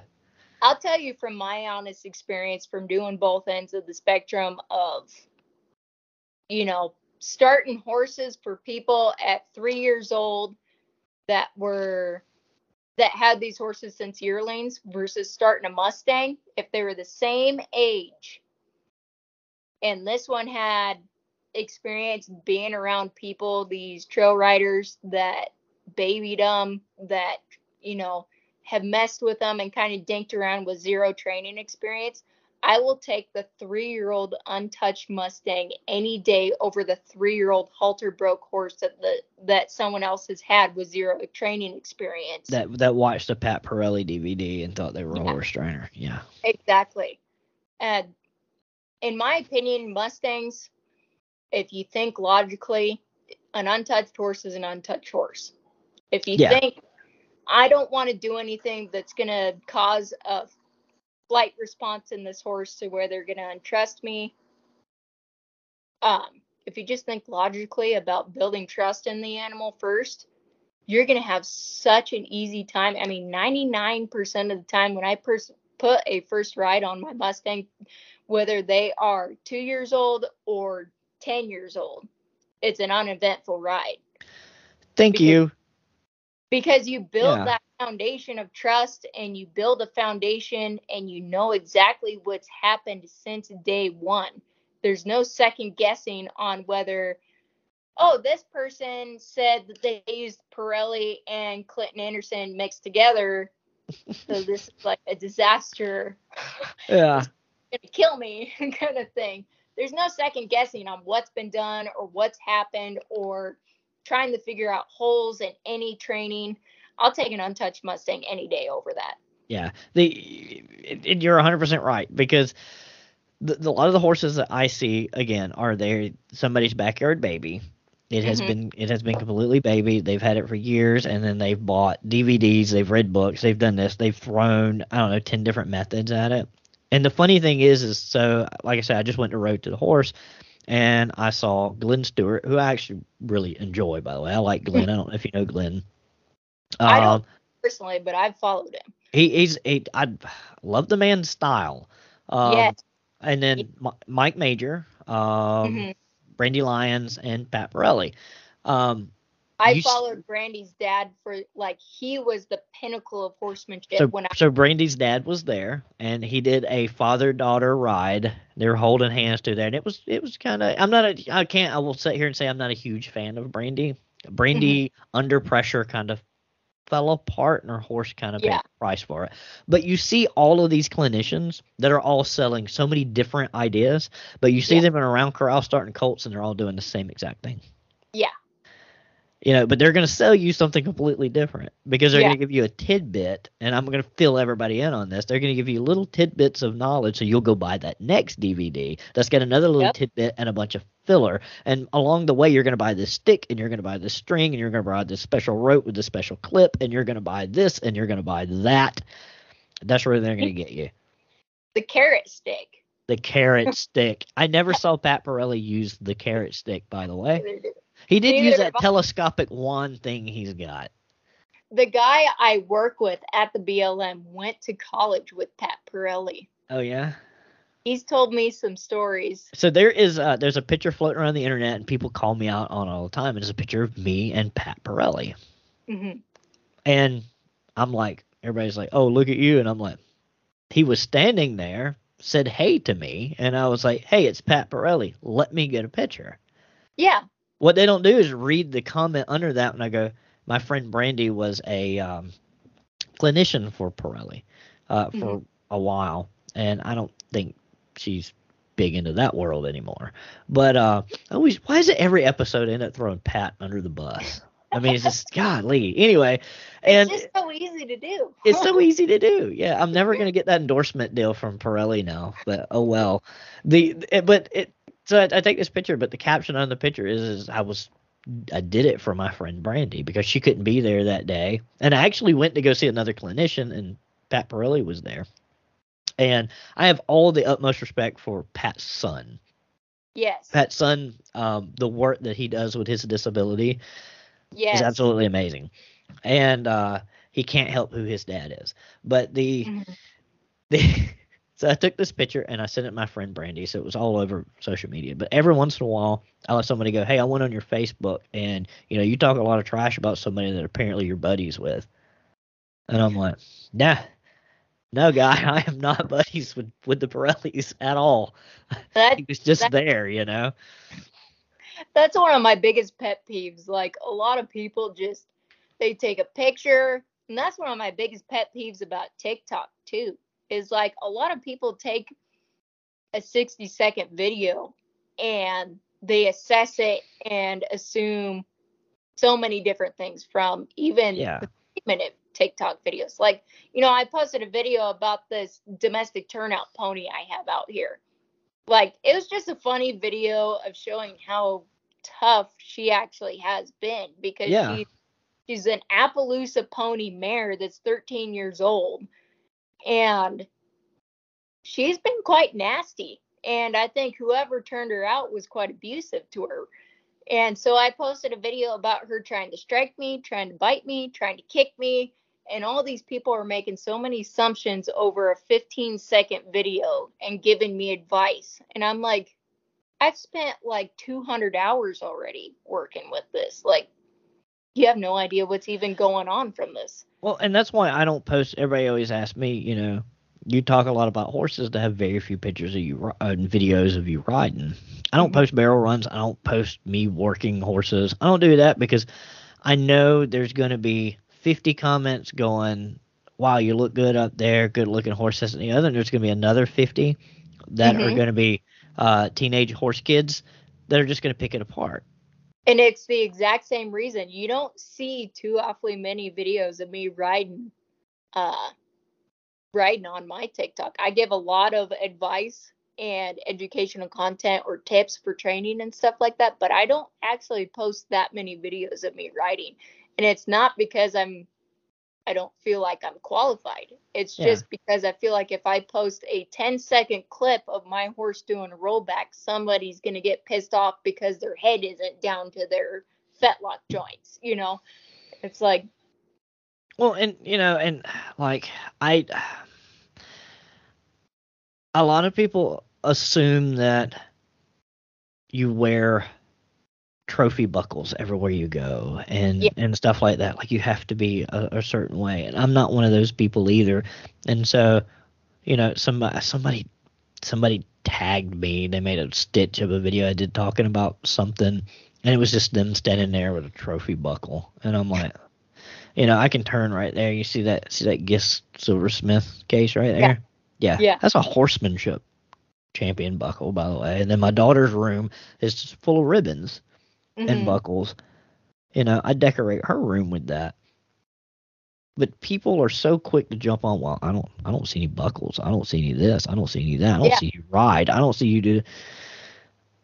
No, because it's not about that. no, it's not.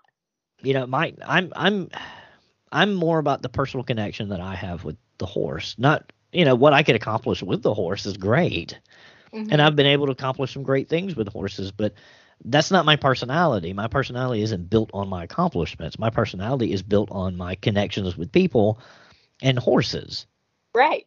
and I don't want to take a bunch of video that people are going to just p- pick apart to the point that I'm just tired of making videos or I'm tired of doing podcasts at a point when it's starting to actually kind of become lucrative. I don't want to get burnt out from stupid people that nine times out of ten aren't even in our industry. Right. Well, one that kind of touches back. Like, I don't know if you saw the video that I made the other day, uh, where I had mentioned that uh, the horse industry needs to hold itself to a higher standard, but at the same time, that is the problem in itself because everybody believes they're the highest standard. Yeah. I I mean, I have seen people. I don't know if you've heard of like the nonviolent equestrians group. Um, if you want a good laugh, that's a good group to join, but you get banned really quick. Is that is that kind of is that one of those like like overly positive reinforcement groups?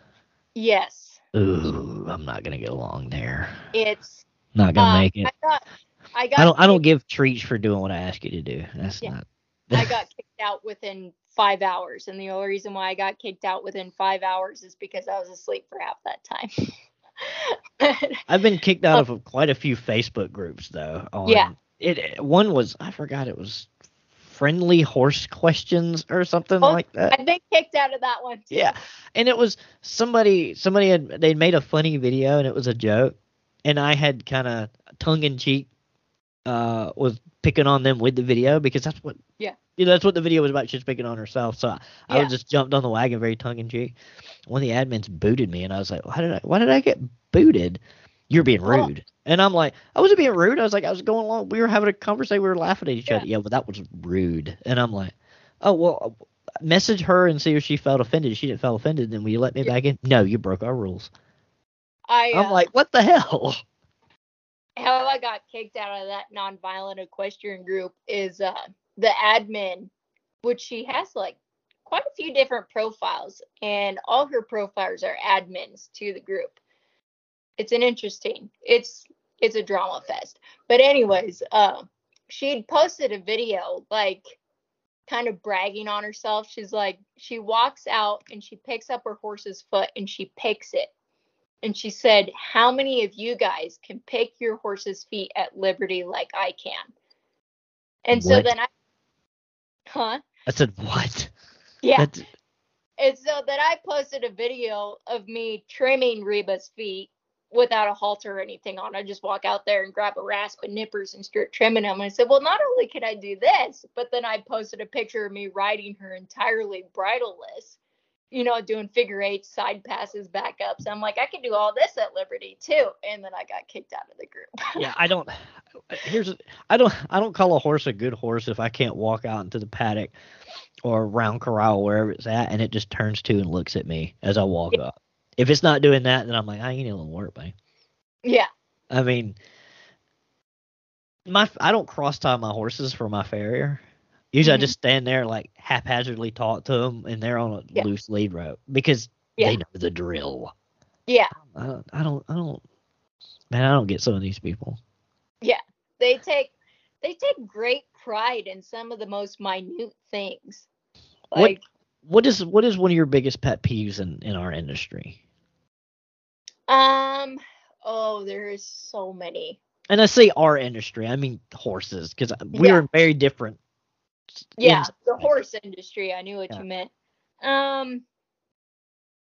One of my biggest, I would say, my absolute biggest pet peeves is someone who goes out and gets a quote unquote kill pen rescue Oh which we already discussed what kill pens are. If it's advertised, it wasn't ever at risk of going to slaughter. It's my opinion.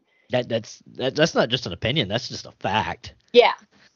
And uh, they go out and get this quote unquote kill pen rescue, which is a horse they literally just went and got at a horse auction, which was, you know, no kill pen buyers were even there.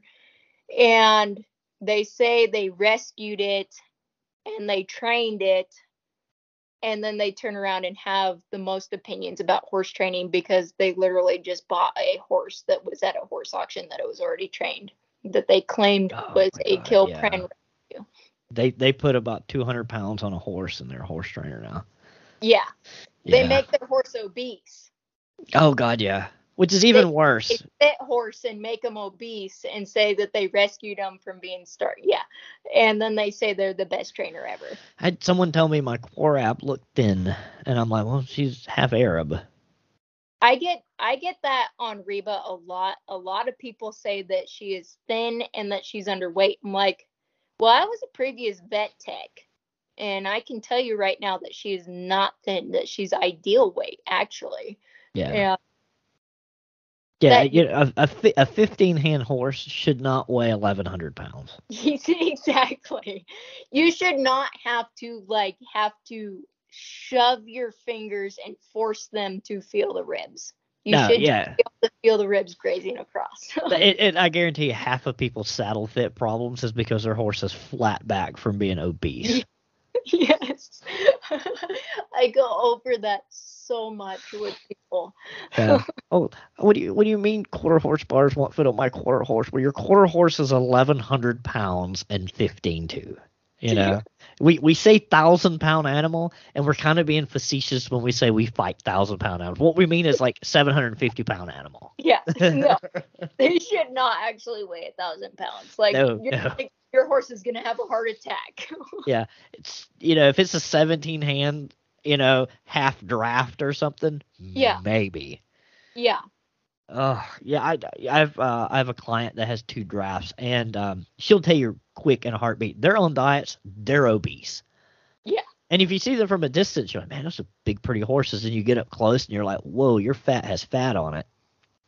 Like it, it looks like two two by twelves on their back with yeah. a spine in the middle. You know, I'm like, there's no side, you know, there's no draft tree that's ever gonna fit that horse. no, no. Yeah, it's, it that and that's what blows my mind about like halter bred horses too. Not just that, but many other things as well. But Yeah.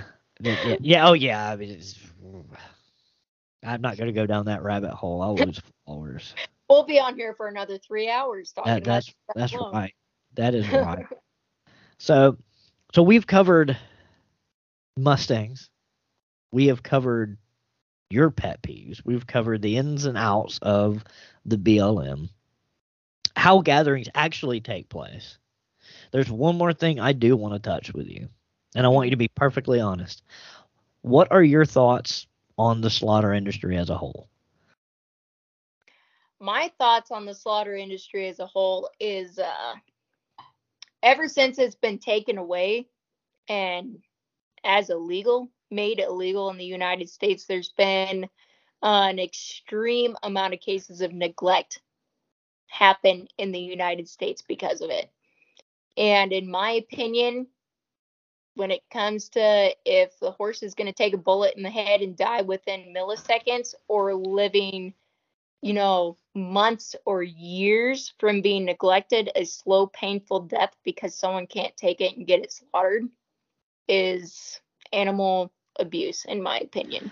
I would much rather see something useful in death from its byproduct than Exact- starve to death in someone's backyard or a horse's life be prolonged when it's obviously suffering. And, the- and its life be prolonged when it should just be ended. The um and people go well that's what rescues are for and that's not what rescues are for rescues are for No. horses that need another chance for healthy horses and when you dump those hardship cases on the rescues that are already strained financially it strains them even harder and the horses that do have a chance to become adoptable don't get the attention they need Exactly. because of, of a horse that honestly should have had a dignified death. Yeah. So yeah, we're on the same page there. In fact, I, I- have a video in my drafts that I am just I'm itching to just put out, but then again, you know, I'm I'm about to hit sixty thousand, and I don't want to see it drop down to forty. Tag me, I'll defend you. I will defend you tooth and You know, nail. You know that yeah, you know that sound that a lot of people use that said, "You think it's funny to kill those guys?" And he goes, "Yes, yes, I do." And it's you think bringing slaughter back to the United States with um, uh, heavy regulation on humane treatment is funny? Yes, Yeah. yes, I do. I think it should. Yeah, do that it. that that needs, that needs to happen. I and I agree. When slaughter left the United States, and I'm old enough to remember when the slaughter was open. Mhm. Um, I don't remember as many.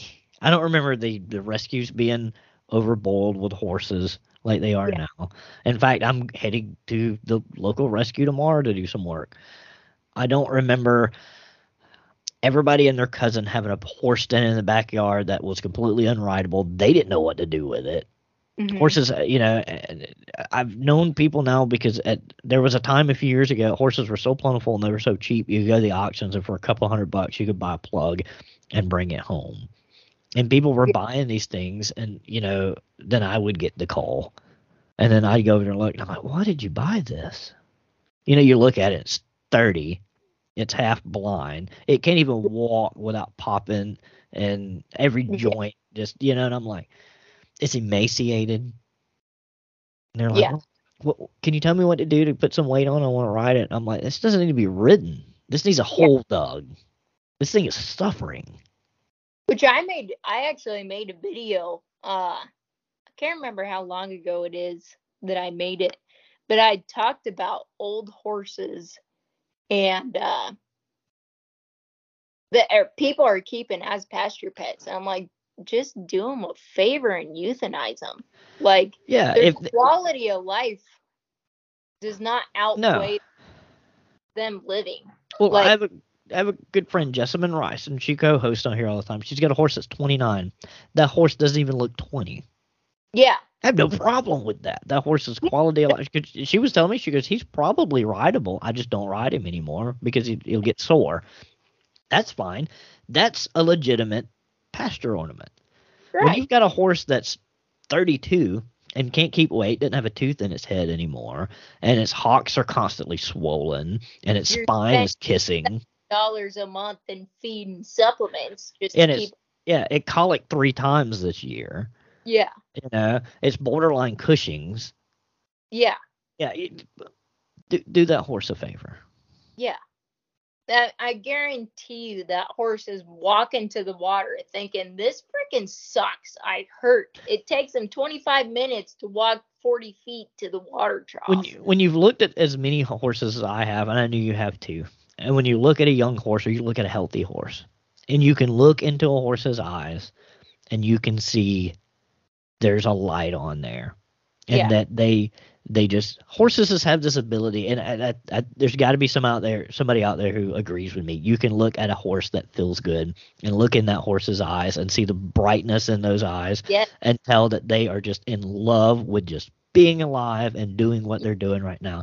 And if you ever look at a horse that's got a foot in the grave and just see that dead look, like they just have a dead look in their eyes, like they've given up.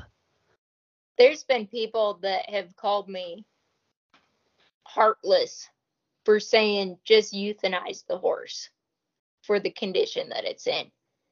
And I'm like, I don't see how you can call me heartless when I look at that horse and there's no life in its eyes.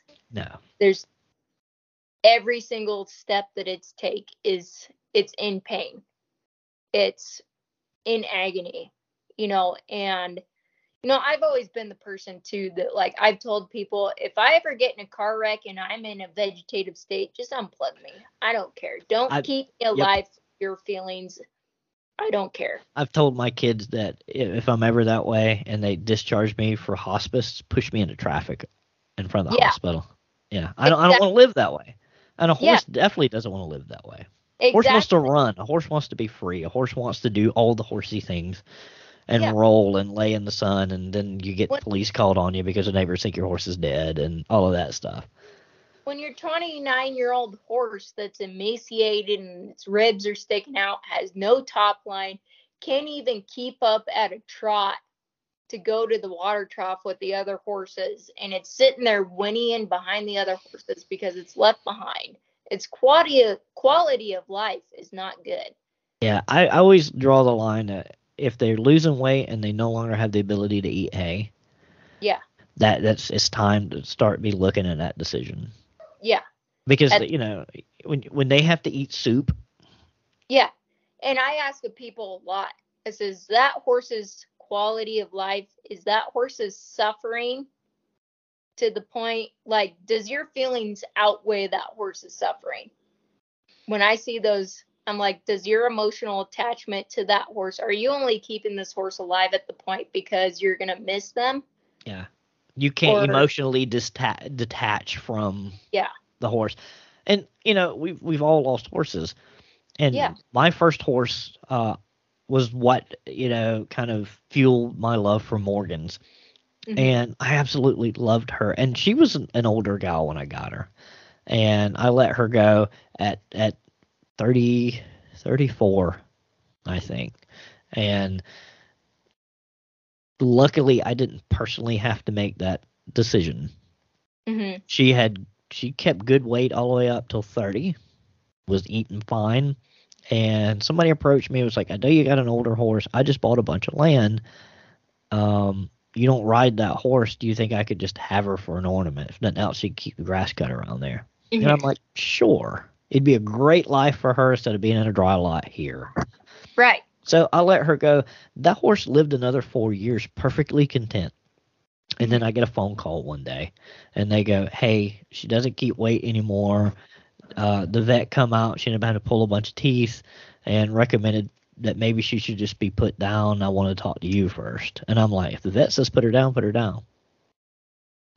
So Yeah. I I go over there with them because I mean I had the horse forever and and went through that.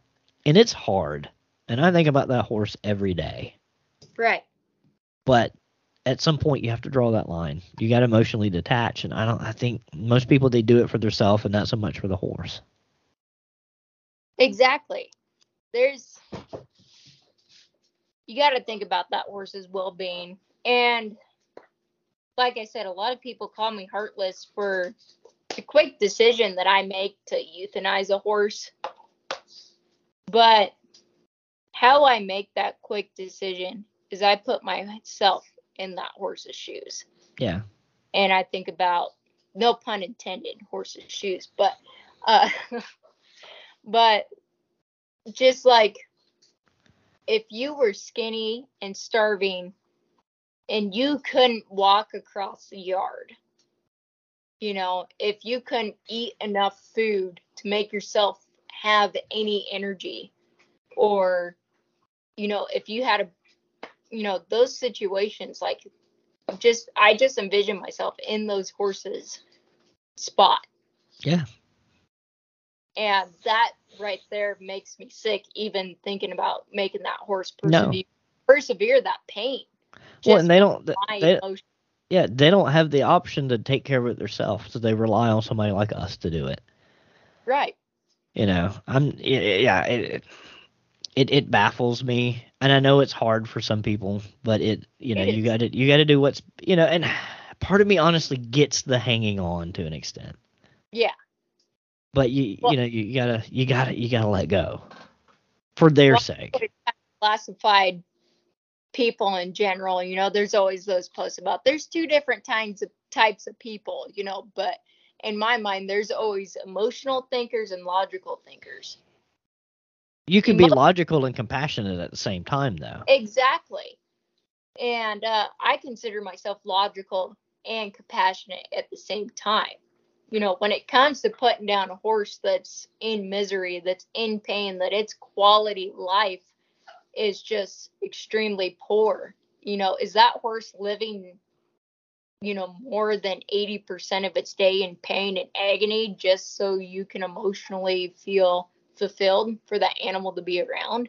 yeah.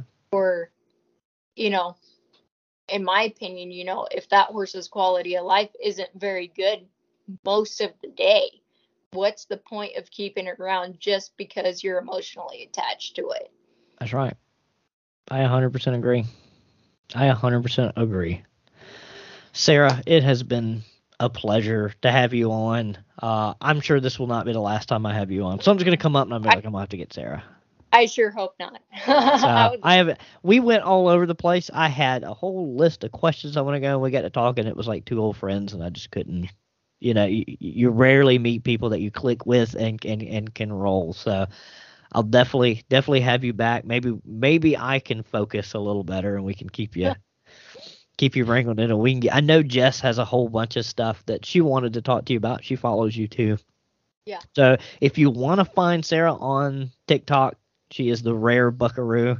You won't find any finer content. What hundred and how many thousand? Hundred and what? i'm only 112 short of 183000 followers And your boy's only got like fifty four thousand right now. your videos are way better than mine. I I absolutely adore your videos, especially your Aw. historical diving into like bloodlines and stuff like that. I Yeah. get lost in those videos, and I have ADHD. It's hard for me to focus stuff like that. Uh, so Well, see, it, it is, and I, everybody always wants to gig me because I make every video. There's always a mistake. I misquote something, or I I I, I, I missay something, and I had a TBI a few years ago, and from that I have what's called post traumatic epilepsy, and then but it's led to so, many other uh, side effects. My focus is all messed up. Mhm. And I honestly feel like I have a form of ADHD because I can't, I'm all over the map. I can't, Yes. Get- I will turn on a movie that I love and get 10 minutes into it and go, I can't watch that. Yeah. I, you know, I just, I, I've never been that way until that happened to me. So I, I, I'm not going to sit here and say I have ADHD. I know what that's like. Um, but I can, I'm compassionate with what you're saying. And, uh, I love making those videos. They haven't been doing as good as they used to do.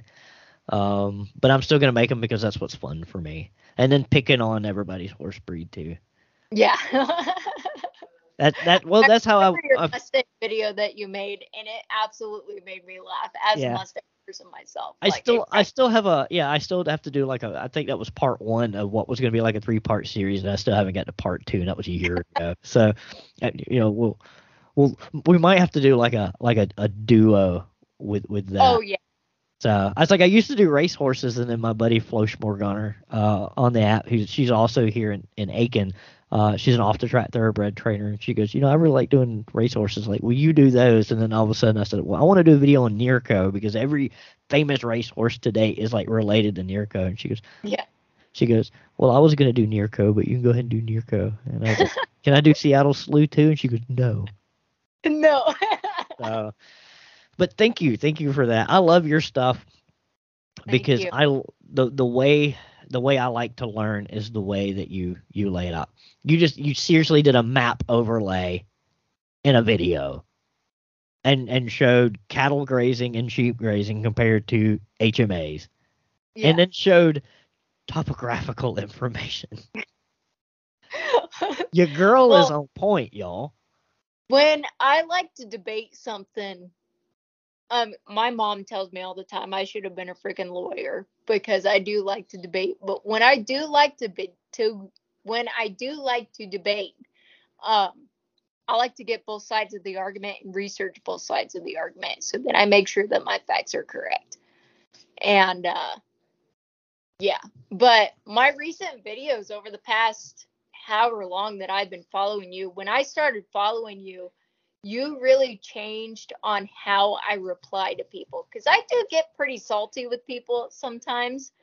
Um, but you and like Teddy Frankie have really like I love how you guys reply to videos. And when I saw your guys' videos and how you reply to people and how it kind of touched me, it was something that I really looked up to. And I'm like, you know what? I need to really take that approach with my videos as well. You're gonna choke And- me up over here. like I absolutely as soon as I saw one of your first videos, I was like instantly follow. Like this guy is awesome. Like just how educational you are and how you reply to people and how respectful at the same time even when people disagree with you you're very respectful and uh, you and i replied to a comment on the same video um, about um, show horses and uh, in the working industry Yeah. and stuff like that. And your and I's takes were quite a bit different. And uh, the way that you did your video on that comment, I was just like, his video was like a million times better than mine. Like, it was just so respectful and so educational at the same time. Whereas I felt like that my video was a little bit disrespecting the show industry. And I was just like, his his video was so educational and so respect so respectful that it is going to intrigue people to encourage him to follow him and hear what he's got to say. Whereas I feel like a lot of my videos, um, some of the stuff that I say really discourages people from following by the way that I respond. Listen, So- we we all can't be JD Muleskinner. Yeah. When when I grow up, I want to be JD. That's that's all. I'm Yeah. yeah. You know, cleaning cleaning camel toes one day, and you know, wearing big spurs the next. Yeah, the other day he commented on my video, uh, one of my videos, saying that Reba was the best looking Mustang he's ever seen, and I was like, honestly touched. I'm like, oh, JD said he really likes my Mustang. The, Like, the man owns a camel. I mean, that's like Yeah. it- you get 50 brownie points for that right there. They made a video about cleaning camel toes. Yeah, exactly. Yeah, I love his. Uh, I love how he deals with because he doesn't get in arguments with people. He yeah. He he just comes back with a one liner and moves along. Like yeah. he's commented on some of my stuff before too, and uh, usually it was just somebody else's comment, you know, and, Yeah. JD will comment something like, and I'm just like, forever I was like, who is this guy? And then all of a sudden I clicked on him one day and I was like, oh, that's who that is, yeah. you know. And then and then you've got the completely other end of the spec. Well, no, because he's like us dude. You know, Donnie, um, saddlebred guy. Um, uh, I'm not. uh, I'm not a cowboy. I'm a rancher. Cowboys work for me. Yeah. So yeah. me and Donnie are. I won't say we're buddies, but we're we're acquaintances. And I got to get Yeah. Donnie on the show. And Donnie just got attacked constantly. Either they were picking on his teeth because they were too white, you know, Yeah. saying stuff like that, or where'd you get that cowboy hat there from? You're no cowboy. The man owns the most gorgeous facility you ever want to see Yeah. and breeds the most amazing saddlebreds you will ever see. Yeah. You And I know. can vouch for that because I showed in the saddlebred industry. So well, I I owned a saddlebred. I'm trying to get Jess into the breed, and she's like, they just look like giraffes to me. And I said, you need to shut up. That's just like I had to prove to her that there are Arabs that are not dished faced. You know, I'm like, you know, there are these stocky Arabs that honestly have Yeah. like quarter horse type heads. I said they're old too, and she goes, no. So we were at the Kentucky Horse Park. I took her to the International Museum of Horse. I go there. Yeah. And then on my uh, immediately she was like fixated with some like emaciated roach-backed horse that was. They took another picture of it. She goes, "What is that?" And then we picked on this horse for like an hour. Yeah. there laughing. Like, who who saw that? Who saw that horse and said, "Hey, let me take a picture of that." yeah. yeah. So, but it was a pleasure to have you on. I won't take no more of your time this evening. I'm sure you got stuff you want to do, uh, like get your phone straightened out. Well, it's past my bedtime now. So Oh no, I'm sorry. It's, it's, couch. yeah, it's definitely past mine. It's right at midnight here. So. oh geez. but um definitely want to get you on again we do a uh, every once in a while we'll do a round table we Yeah. call it, we call it the round table of mediocre horsemen and uh we would we would uh it's gonna be a spin-off of this show and i'd love to have you on there and usually it's just a panel it's funny it's kind of uh pg-13ish Yeah. uh we get a little wild we get a little a little crazy and we get a little too honest sometimes on there so i think you would fit in great yeah. so, but again, Sara, thank you so much for coming on, and uh, Well, definitely thank- like to have you back. I appreciate it. Thank you so much. I'm pretty honored that you asked me to be on here. So. Ah, shoot, I'm honored that you decided to come on.